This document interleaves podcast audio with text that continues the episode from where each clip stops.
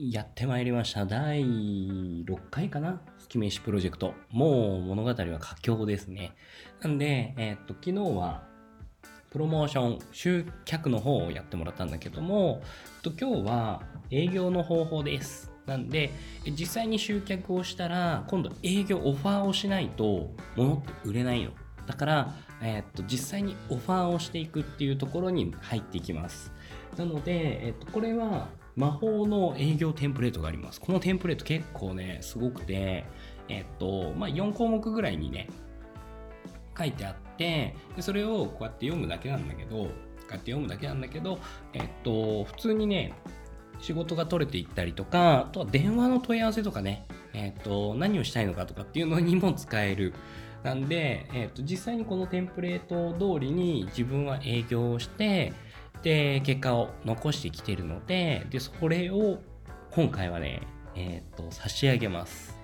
なんで、えっ、と、メールにはね、ついてたと思うんだけど、添付して送れたら送る、送れなかったら何かしらでダウンロードできるようにはしておくので、なんで、これを使い方をマスターしていきましょうっていうところかな。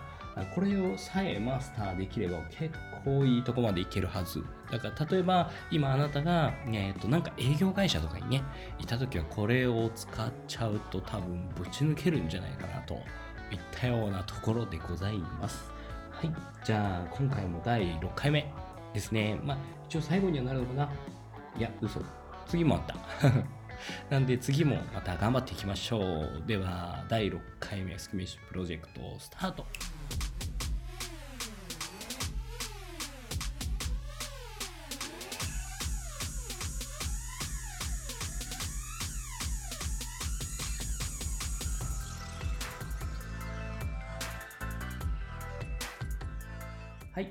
今日は爆速で結果を出す営業法といったような講習、講習じゃないな、講座をやっていきたいと思います。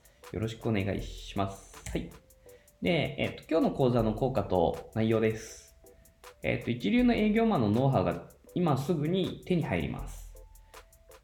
一流の営業マン、あ実は自分、ね、えっ、と、営業会社で3億ぐらい売ってたっていう経験があるので、そこのノウハウをしっかり落としていこうかなっていうところですね。であとは営業の本質。ここ、いつもね、本質っていう言葉が出てくると思うんだけど、この営業は何なのかっていうところを理解できてないと、あのできないんですよ、人って。ね。ものができ理解できてないと動けないんですよね。なので、まずはそこをしっかり理解しましょうねっていうところから、あの、魔法の営業テンプレート、皆さん欲しいって言われた方がすごく多いんですけど、これ読んでるだけで、あの、仕事が取れてしまうっていう結構最強なテンプレートなんですよ。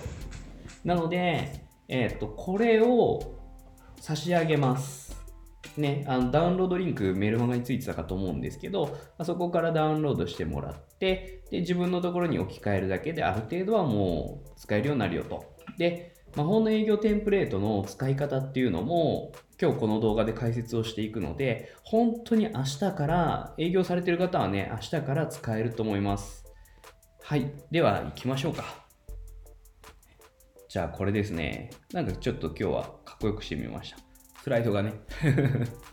はい。じゃあ営業の本質を理解していきましょうと。はい。営業とは何なのか。何だと思います？基本的にはあの本当に顧客の悩みを聞き出して自分の知識で解決することですね。はい。なんで、もう一回言いますよ。営業とは、顧客の悩みを聞き出して自分の専門知識で解決すること。あれなんかこれどっかで聞いたことありません？あの商品造成、パッケージのとこでやりました。ね、あれはお客さんの悩みをこっちで調べて解決する商品を作りました。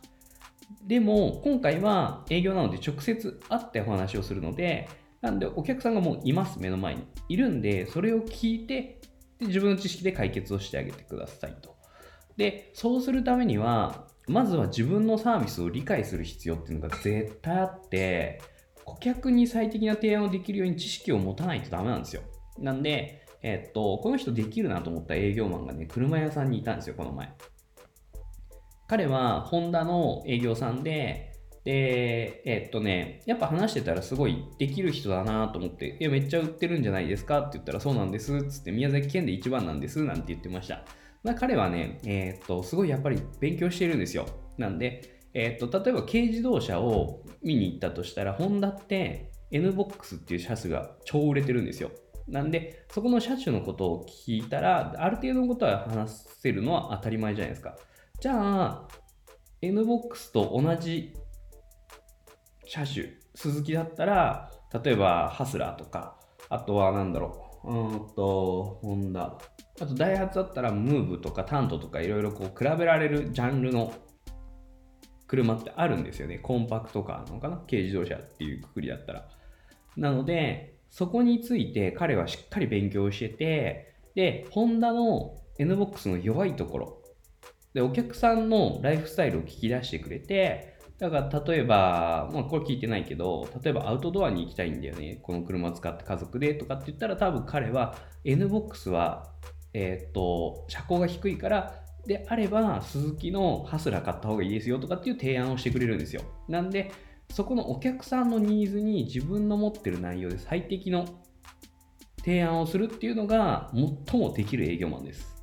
はい。なんで、それをするためには自分のサービスを理解をしてないとできないんですよね。なんで、まずは自分が、まあもちろん商品増税とかもするから、ね、まああの辺、その辺の人よりは全然あなたは喋れるようになってるはずなんですよ。なんでそこをしっかりしましょうっていうとこですね。なんで逆に自分の商品話せないんだったら結構やばいです。それは変えた方がいいと思う。はい。じゃあ次ですね。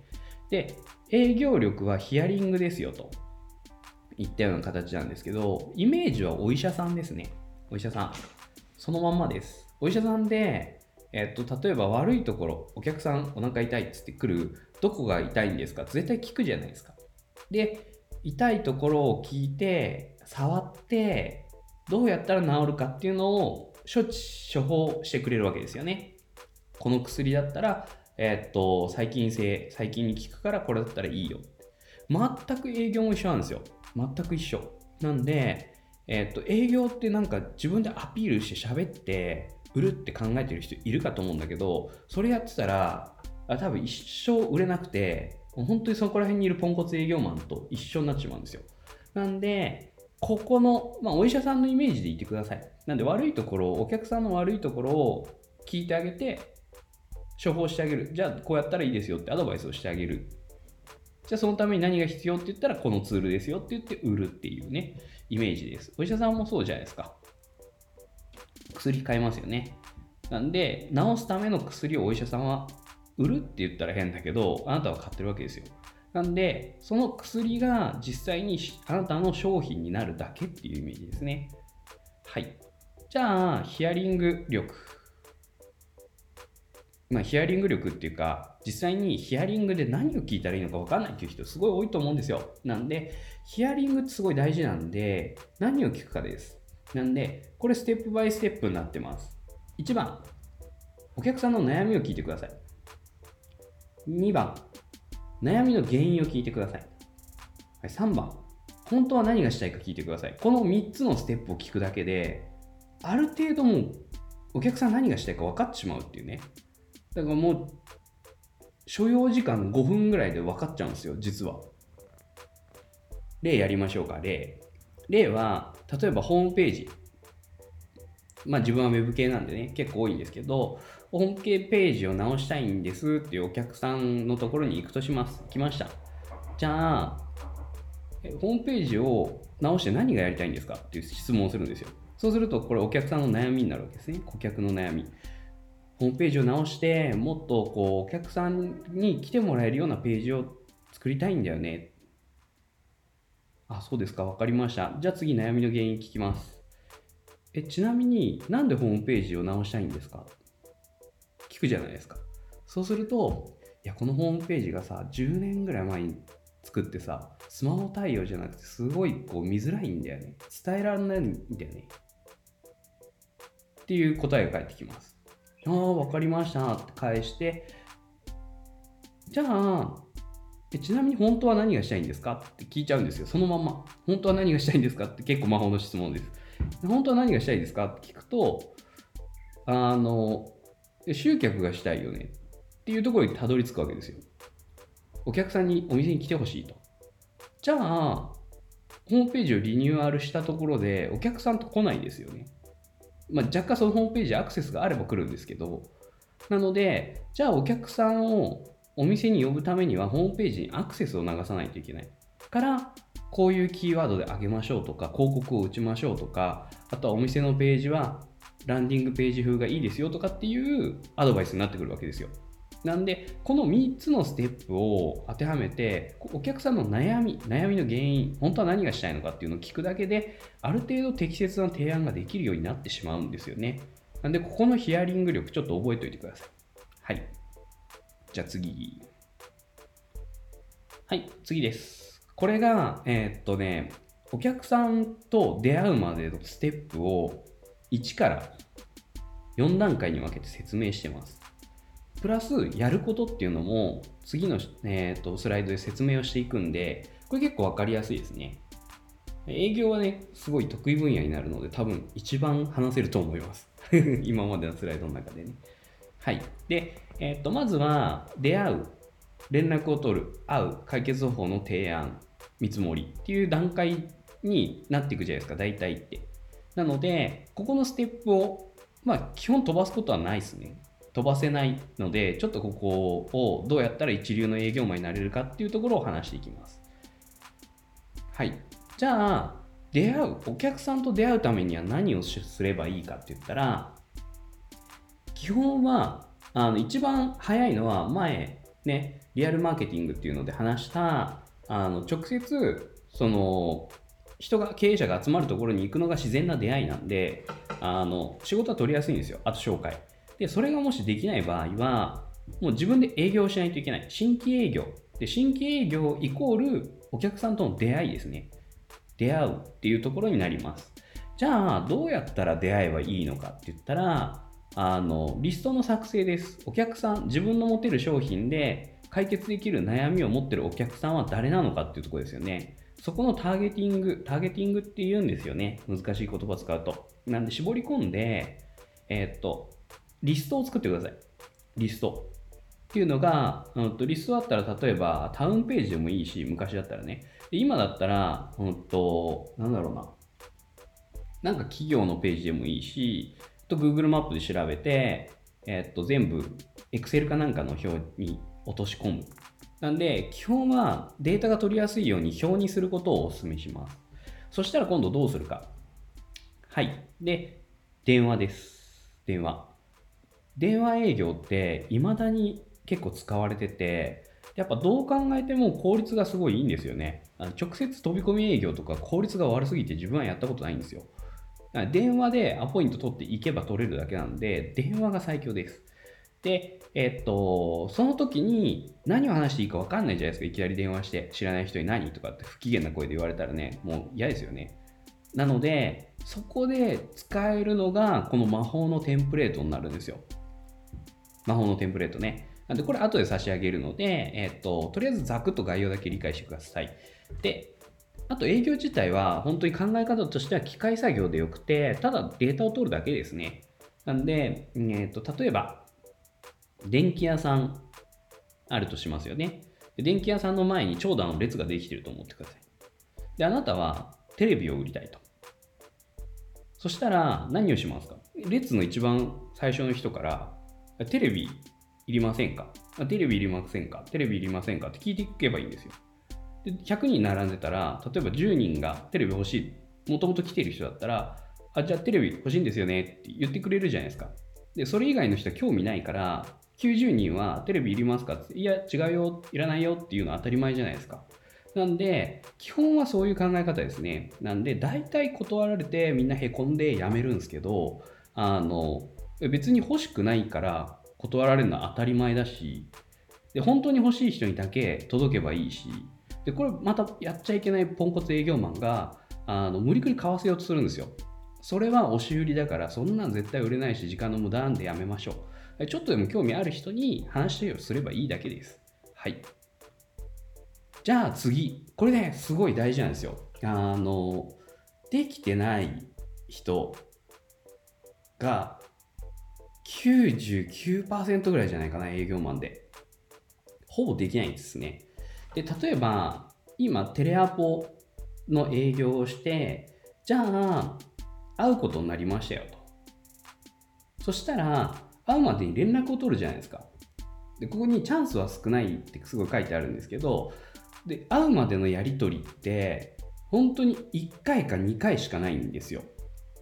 で、その1回か2回のやり取りに超集中して、めちゃくちゃ相手のこと考えて臨んでください。っていうのが、具体的に何をやるかって言ったら、メール、電話の仕方ですよね。で、電話、メールだったら、例えば最後の一文にお会いできることを楽しみにしてますとか入れてあげたりとか。あとは電話だったら、電話でバーって概要を話したら、補足でメールを入れてあげるとかね、すぐに。そうすると、相手ってやっぱり書面、電話で話したことが書面で残るから、すごい嬉しい、嬉しいっていうか便利なんですよ。相手を、こう、相手が便利になるように動いてあげるっていう感じですね。あとは時間帯です。例えば、あの、今度会う約束をテレアポでしました。でまた連絡してねって言われてで、飲食店だったとしますよね。飲食店で12時のめっちゃ忙しい時間帯に、何々さんいますかとかって次のアポの電話をしたらバカじゃないですか。ね。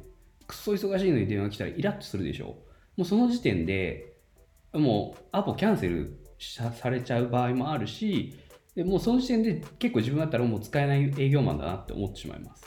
なんで、時間帯は本当に、えっ、と、顧客飲食店だったら3時とかね。あの、一番暇な時間帯を狙ったりとか、そのお客さんによって、そう暇な時間帯っていうのを考えて先回りして、えー、っと、電話をかける。そうです。それが大事です。なので本当に1、2回のやり取りなんだけど、そこで、えー、とちょっとした気遣いを見せれるか、しかもわざとアピールとかせずに、さらっとできるかできないかっていうところで、相手がもう会う前から好意を持っててもらえるかもらえないかが決まるんで、もうここで結構売り上げの差が大きく出るんですよね。なんで、ここは本当に全集中です。はい。で、臨んでください。これ面白い。これやってたら面白いです。なんで、例えば行く前も、えー、っと、アポする30分前に電話をして、アポでなので今日アポイント取らさせていただいておりますが、お伺いさせていただいてもよろしいでしょうか？ごお時間の都合など、もし前後ございましたら、私はいつでも大丈夫ですので、えっ、ー、と、ご都合のいいお時間にお伺いします。だけでも、こいつすげえいいやつじゃんってなるんですよ。ね。なんで、ここ超大事です。はい。じゃあ、次、会いました。会ったら何をするかって言ったら、まずは自己開示が必要なんですよね。自己開示。ちょっと難しい言葉使ったけど、あの、何をするかって言ったら、自分をある程度オープンにしてあげる。そうすることで、ヒアリングって基本はもう仲良くないとできないんですよ。絶対に。絶対話してくれないんですよ。なんで、どこまで話してもらえるかっていうハードルを下げることが、あの、その前の章の気遣いだったりっていうところになってくるわけですよね。なんで、えっ、と、ヒアリングする前に、いきなり、じゃあ、御社のお困りごとはなんて聞いてるやつは、もうほんとポンコツなんですよ。じゃなく、まずは自分から話さないといけない。じゃあ何を伝えればいいのかっていう話ですよね。何を伝えればいいのかっていう話なんだけど、それは簡単なのが、なぜ今あなたが先方と会っているのかっていうのを伝えるんですよ。一番最初に。なんで、えー、っと、例えば、例えばですね、あの、まずはお時間いただきありがとうございましたって担当者さんにお礼を言って、で、自分から、ね、このお時間いただきありがとうございましたって、今回お声掛けさせていただいたのが、本社のサービスで、えっと、例えば Web サービスであれば、あの集客の方でお困りと聞いたので、お伺いさせていただきましたと。もうそれだけでいいんですよ、最初。で、あとは、私は、集客っていうところであれば、こういうふうな、例えば過去にウェブページを改善して、えっ、と、クライアントさんが、まあ、ある程度集客が改善しましたっていうのも出してあげればいいし、じゃあなんでその自分からなぜ今合ってるのかっていう理由です、理由。なんで、理由としては、先方の悩みを解決したいっていう理由じゃないですか。だから、それを真剣に話したり、真剣に聞いてもらったりすると、あ、なんでこの人、俺の悩みにこんな真剣に向き合ってくれるんだろうなってなるわけですよ。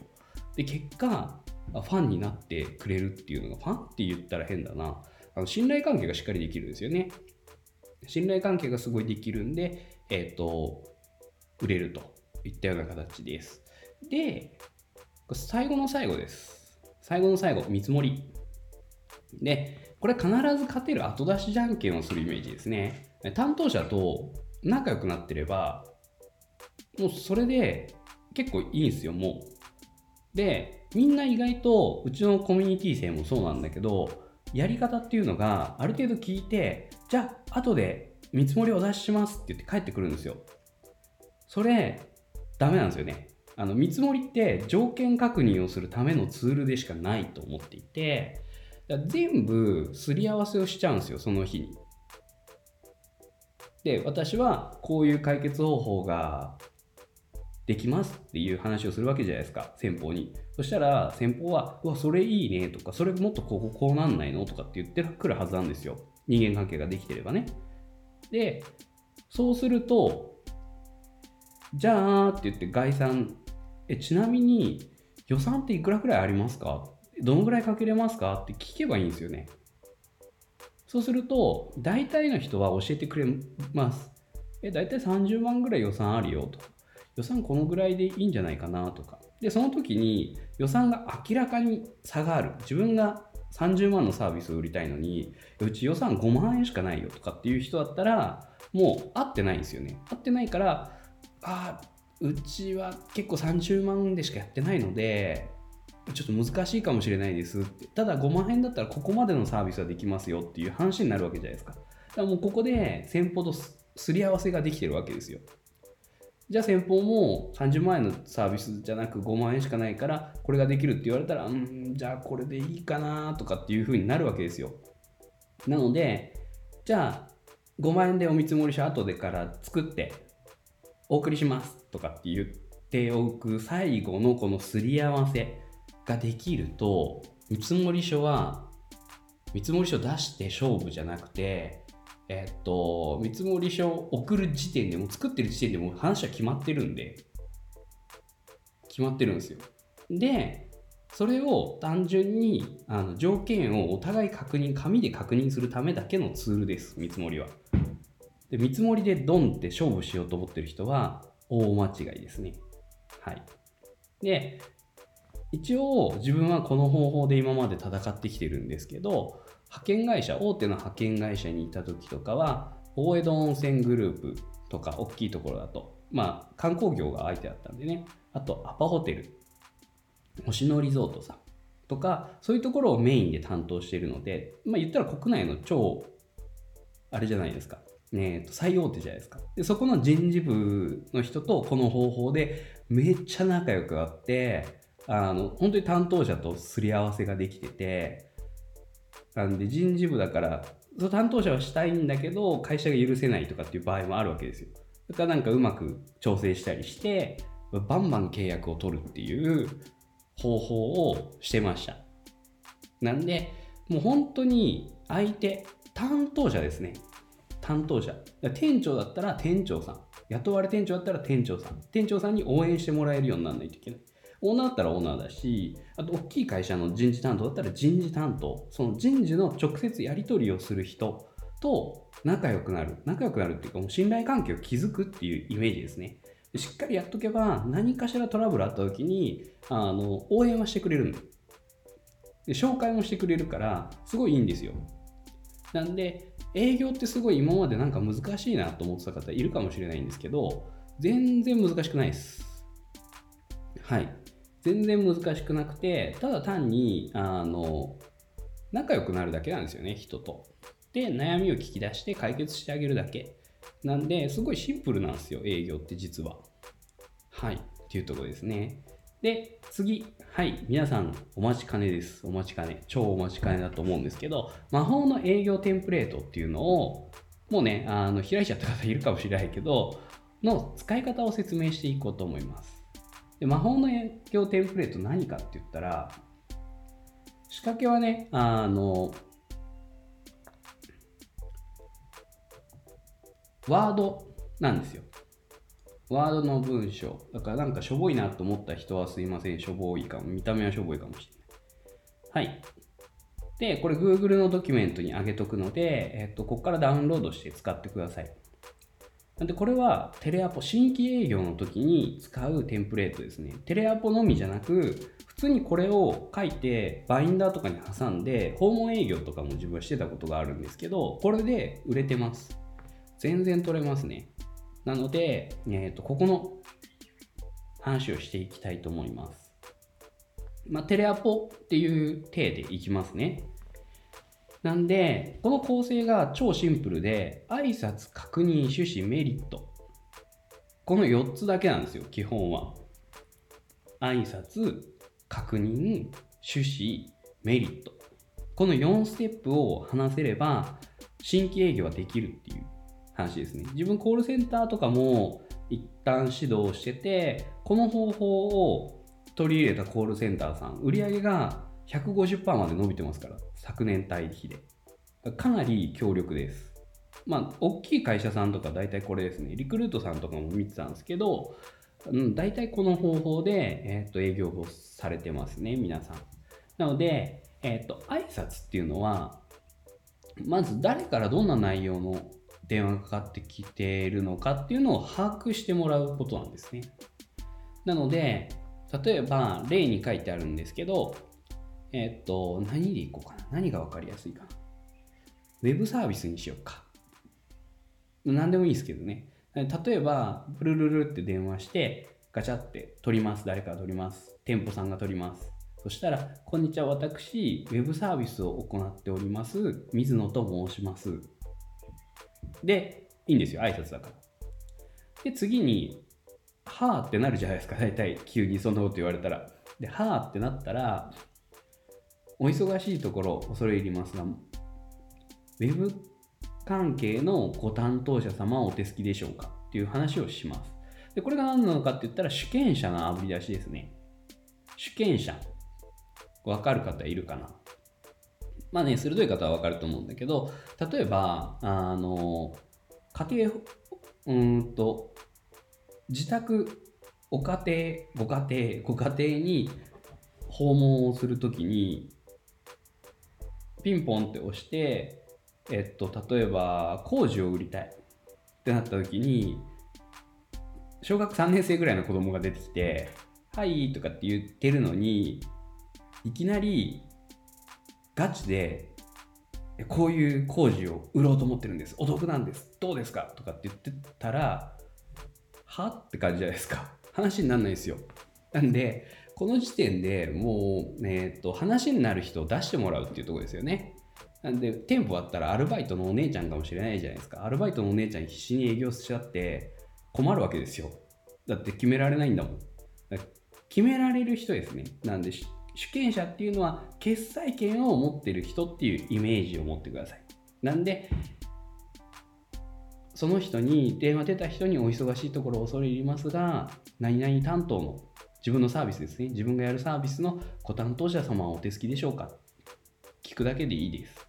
そうすると、あの、大体、つないでくれるか、ちょっと今手が離せないですって言われるか、うちは大丈夫ですって、バイトをこう切っちゃうか、どっちか。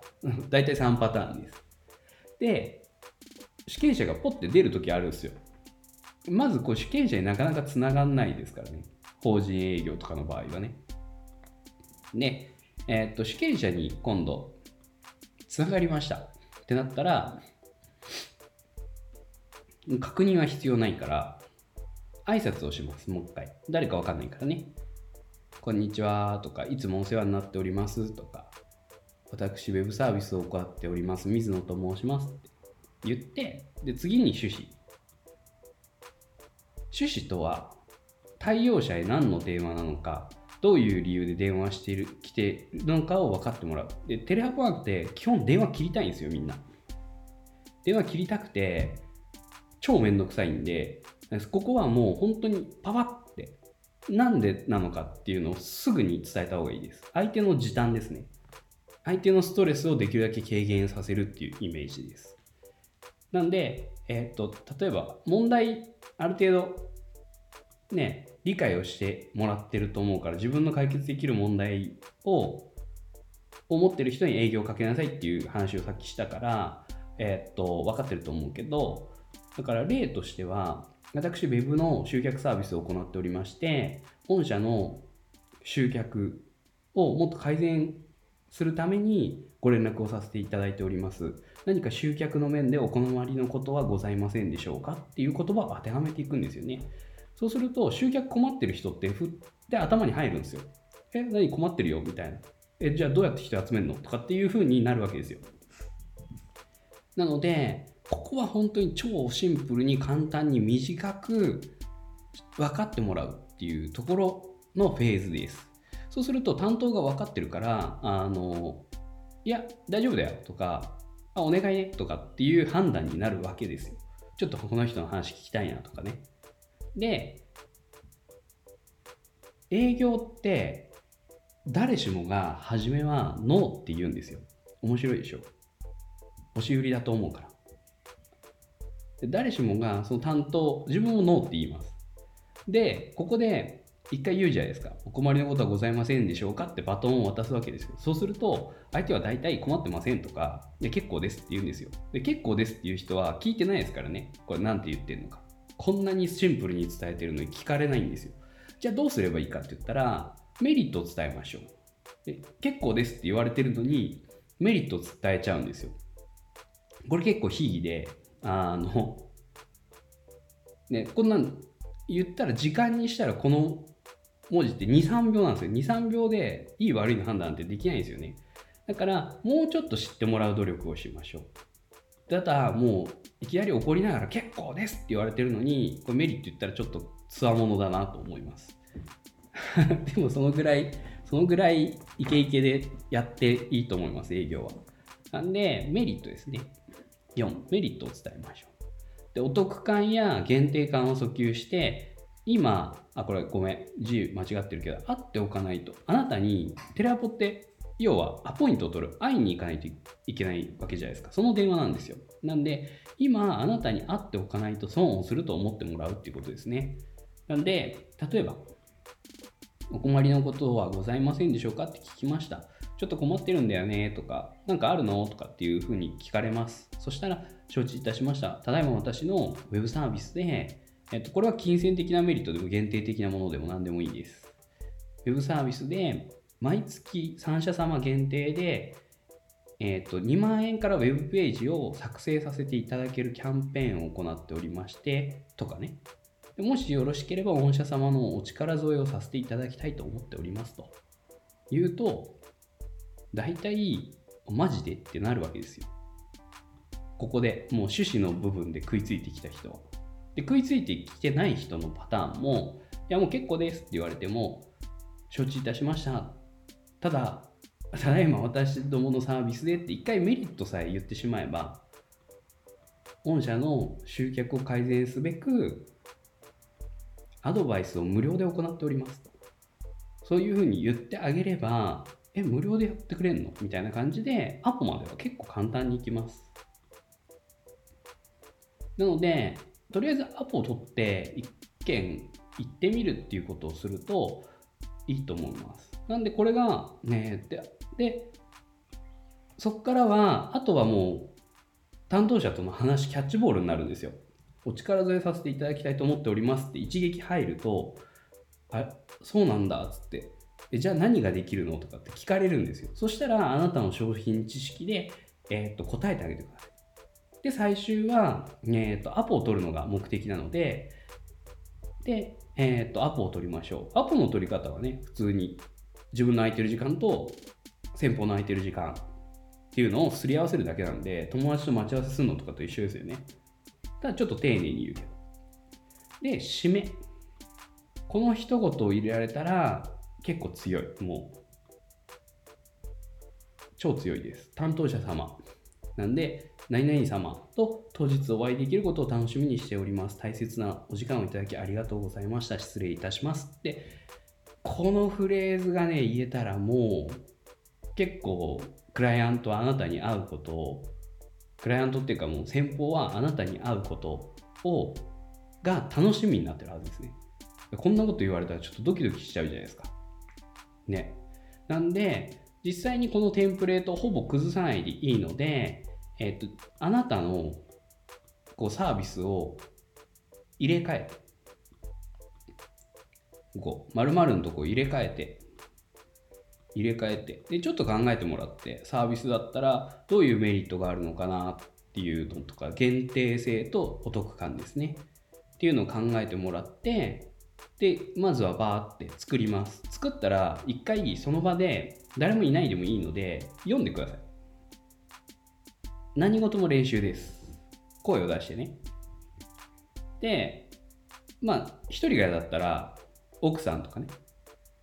ちょっとバカらしいんだけど、これ練習、どこの営業会社もやってます。なんで、練習をしてください。練習をしないとできないです。で、あとは、あの、電話をかけるだけ。リストを作りましたよね。そしたらリストに電話をかけるだけです。この挨拶、確認、趣旨、メリットっていう超簡単な、超簡単じゃないですか。超簡単4ステップなんですけど、自分はこれをめっちゃバババババって電話をかけることによって、えっと、ずっと1位でした。っていうのが、多分普通の人より早いんですよ。手返しが。普通の営業マンよりも全然早くて、普通の営業マンってなんか意味わかんない主権者じゃない人になんかこう話したりとかしてるわけですよ。会社はね、隣のデスクの人とかは。だけど自分の場合は主権主権者かどうか調べて、でその人にこういうやつやってるけどいるって聞いて、いや、いらないんだったら分かりましたってメリットだけ話して、じゃあって切って、なんで圧倒的に手返しが早いんですね。なんで、普通の営業マンが、えーっと、1日30件かけるところを、自分は1日100件ぐらいバーってかけちゃってて、まあ、そんだけね、まあ、かけれるのは、ちょっとむずいかもしれないけど、手返しよく、テンポよく、バババババってやっていくと。で、あとはリストを、で、これをなんで文字にして同じ文面を読むかって言ったら、えっと、データをつけてて、自分の場合は。何件電話して、何件見積もりになって、何件制約したかっていうと、この3つのステップのデータを毎日つけてました。Excel の表を作って。そうすると、大体パーセンテージが出るんですよ。制約2% 2%超むずいな。えっ、と、制約10%にしましょう。ちょっと計算ができないから。そしたら、10%ってことは、1日10回電話をかければいいだけじゃないですか。で、これ、この文面だったら、制約率10%っていうのは、大体、あの、変わんないですね。大体変わんないです。で、このアプローチっていうんですけど、このアプローチの文章を変えると、パーセンテージがずれるんですよ。なんで、自分の中でそうパーセンテージだけしっかり割り出しておくと、まあ、10%言い過ぎだったから1%だとするじゃないですか。制約率、あ、ごめん、2%でも簡単だね。2%だったら100件かければ2件取れる。50件かければ1件取れるんですよ。なんで、じゃあ1件取りたいから今日50件電話しようみたいな感じになるわけですよ。だから40残りの49件は断られるってことですよね。なので、より機械的にいちいち断られてへこんでたりドキドキしてたらやってらんないんですよ。初めの新規営業っていうものは。なのでバババババってこうスピードスピーディーに趣旨だけしっかり担当者に伝える趣旨とメリットを伝えるっていうところをこう考えながらやっとくだけで結構結果は出ます。今営業とかねされ仕事お仕事でされてる方はこれやってみてください超いいからであとはあのこれ面白いですよ。あの普通に電話の予約とか、電話問い合わせとか、全然関係ない自分が営業しないところとかに営業するのも、あの確認と趣旨だけで、挨拶確認趣旨、この3ステップで完結するんですよ。なんで、電話しました。例えば、うん、なんだろう。車のタイヤを買いたいですと。言った場合に、挨拶、あ、こんにちは。はい、何々ですって車屋さんに電話かけて、はい、何々ですって言われます。で、確認、あすいませんっつって。車のタイヤでお伺いしたいことがあるんですけど、担当者さんいますか？そしたら、つないでもらうか、その人が、どうされました？って聞くわけじゃないですか。そしたら趣旨を話してあげるんですよ。ちょっとパンクしてて、直したいんですけど、どうすればいいですか？とか、この商品ありますか？とか。そうすると、その方は、あ、わかりましたって言って、すぐに対応してもらえるわけですよね。電話対応も、かけるのとかも、これだけ分かってれば一撃で解決するので、あ結構日常のありとあらゆる場面、居酒屋の予約とかでも使えるので、電話が苦手な人にはぜひこれを取り入れてほしいっていうとこですね。はい。なんで、これが魔法の営業テンプレートになります。マジでダウンロードして一回やってみてください。あの、これ実際に書いて電話を持つと行動ってできなくなるんですけど、これ絶対結果出るんで、行動をしてみてください。本当に行動です。でも、あの前も言ったけど、一番結果が出やすいのは、新規テレアポとかじゃなく、やっぱ紹介とか、あとは交流会みたいなとこに行って、主権者が集まるところに行って、直接話すのが、自然に出会って話すのが一番ですけど、あの、そういうのとか、特になんか攻め手がなくなってしまった時とか、もうすぐに案件取りたい時とか、っていうのは、この方法を使うと結構取れてきますね。実際にこの方法で自分は取ってますし、えっと、うちのコミュニティ生も何件か取ってくれてます。案件を。で、コールセンターもこの方法を導入して売り上げが上がったりっていう風にね、してる会社さんもあります。なので、これ本当に超有料級だと思いますよ。ね。超有料級なので、えっと、ぜひ活用ください。これあげます。はい。といったような形で、えっと、営業テンプレートのお話でした。はい。で、えっと、今日はね、営業編ということで、ここでまとめていきます。営業とは何なのか？イコールヒアリング力。はい、ヒアリング力です。で、どこまで担当者のことを考えられるかが一番大事ですね。相手も人なので、で相手が喜ぶことをやってあげれば仕事はまとまります。はい。で、えっ、と、次回ですね。次回、最終話になります。月飯の。最終話。最終話なんですが、ちょっと内容は秘密にするので、また明日の8時ですね、お会いできればと思います。